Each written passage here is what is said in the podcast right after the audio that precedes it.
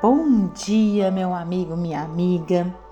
Hoje nós estamos no oitavo dia do devocional de Provérbios da Igreja Batista Petel de Córrego Danta. Hoje, dia 8 de abril de 2023.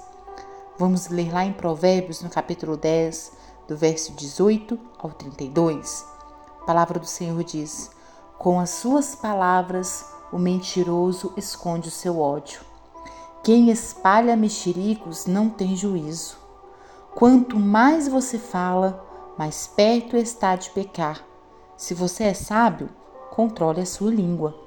As palavras dos bons são como a prata pura. As ideias dos maus não têm valor.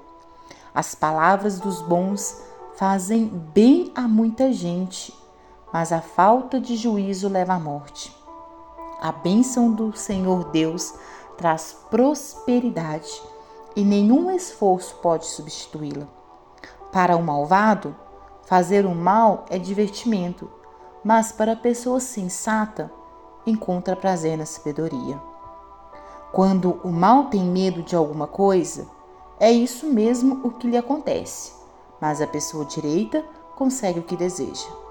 Vem a tempestade e acaba com os maus, porém os honestos continuam sempre firmes. Nunca mande um preguiçoso fazer alguma coisa.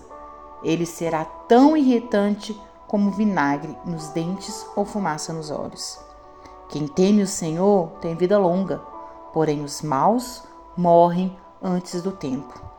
A esperança dos bons traz alegria, mas os planos dos maus dão em nada. O Senhor protege os bons, mas causa a desgraça dos que fazem o mal. As pessoas direitas estão sempre em segurança, porém os maus não terão onde morar. As pessoas honestas dizem coisas sábias. Quem diz coisas perversas recebe um terrível castigo. Os homens direitos sabem dizer coisas agradáveis, porém os maus estão sempre ofendendo os outros. Ofensas. Os homens direitos sabem dizer coisas agradáveis, porém os maus estão sempre ofendendo os outros, como lemos em Provérbios 10, 32. Esse provérbio bíblico nos faz refletir sobre como é importante pensar no que se diz. Um coração justo falará coisas agradáveis, mesmo que sejam contrárias às ideias da outra pessoa.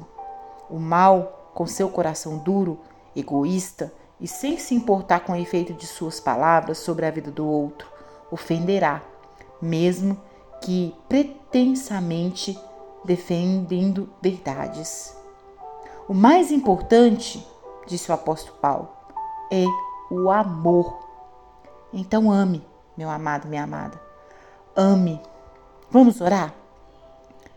Salvador Jesus Cristo, nosso Senhor, nosso Pai, pedimos a Ti, Senhor, que o Senhor possa nos perdoar pelas nossas ofensas, nos perdoar pelas ofensas que fizemos às outras pessoas.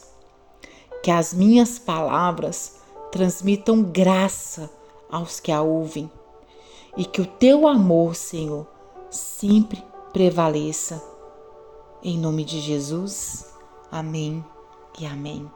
Que o Senhor Jesus te abençoe e te guarde. Em nome de Jesus. Um abraço.